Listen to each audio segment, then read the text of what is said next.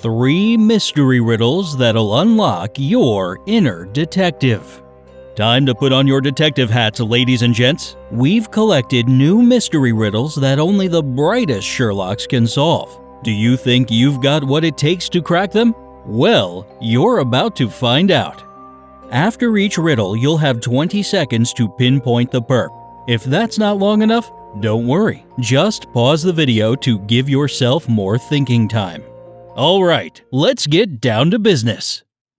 Number 1. How did the police know it was their guy? One spring day, the local police station got an emergency call from a woman in distress. Officers immediately hopped into their cruisers and sped off to the rescue, sirens ablaze. As they were approaching the house, they heard a woman's voice from inside scream, Dave, please, don't do it! Then, a shot was fired, followed by a dead silence. When the police rushed into the house, they saw a plumber, a firefighter, and a lawyer standing near the woman's lifeless body.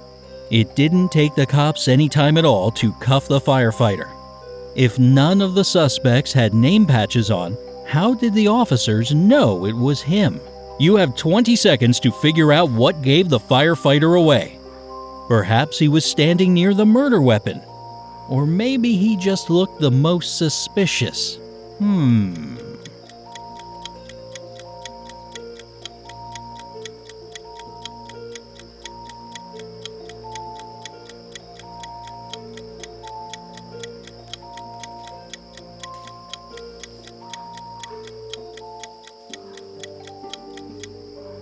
Actually, it was nothing of the sort. Before the woman was shot, she shouted a man's name. But when the police entered the house, the only man they saw was a firefighter. All the rest were ladies. Number 2. What happened to Johnny?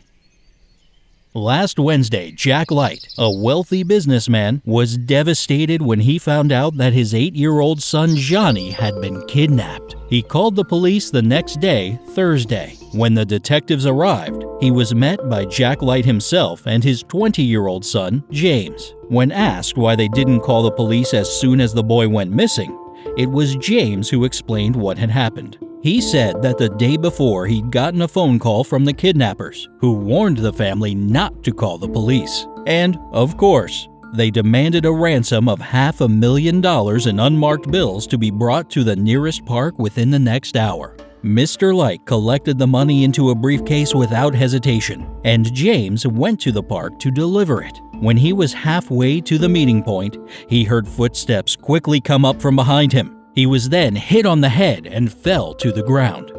Thankfully, James wasn't knocked unconscious, so he managed to see the guy running away from him with the briefcase in his hand. James said that the attacker was a redhead wearing blue jeans and a dark green v neck sweater. With this information, the police rushed off and actually found two potential suspects matching the description James had given. Interestingly enough, both guys tried to run from the police when they were stopped. The first suspect said that he fled because he was afraid of getting in trouble for the taser he had on him for protection, given that this weapon was a violation of local stun gun laws. The second suspect was a homeless guy that ran because he thought he was in trouble for panhandling. The next day, the detective came back to Mr. Light's residence with good news. He informed the worried father that although they hadn't found the briefcase and the money, they did know who the kidnapper was. Do you know who the detective had in mind? You've got 20 seconds to decide.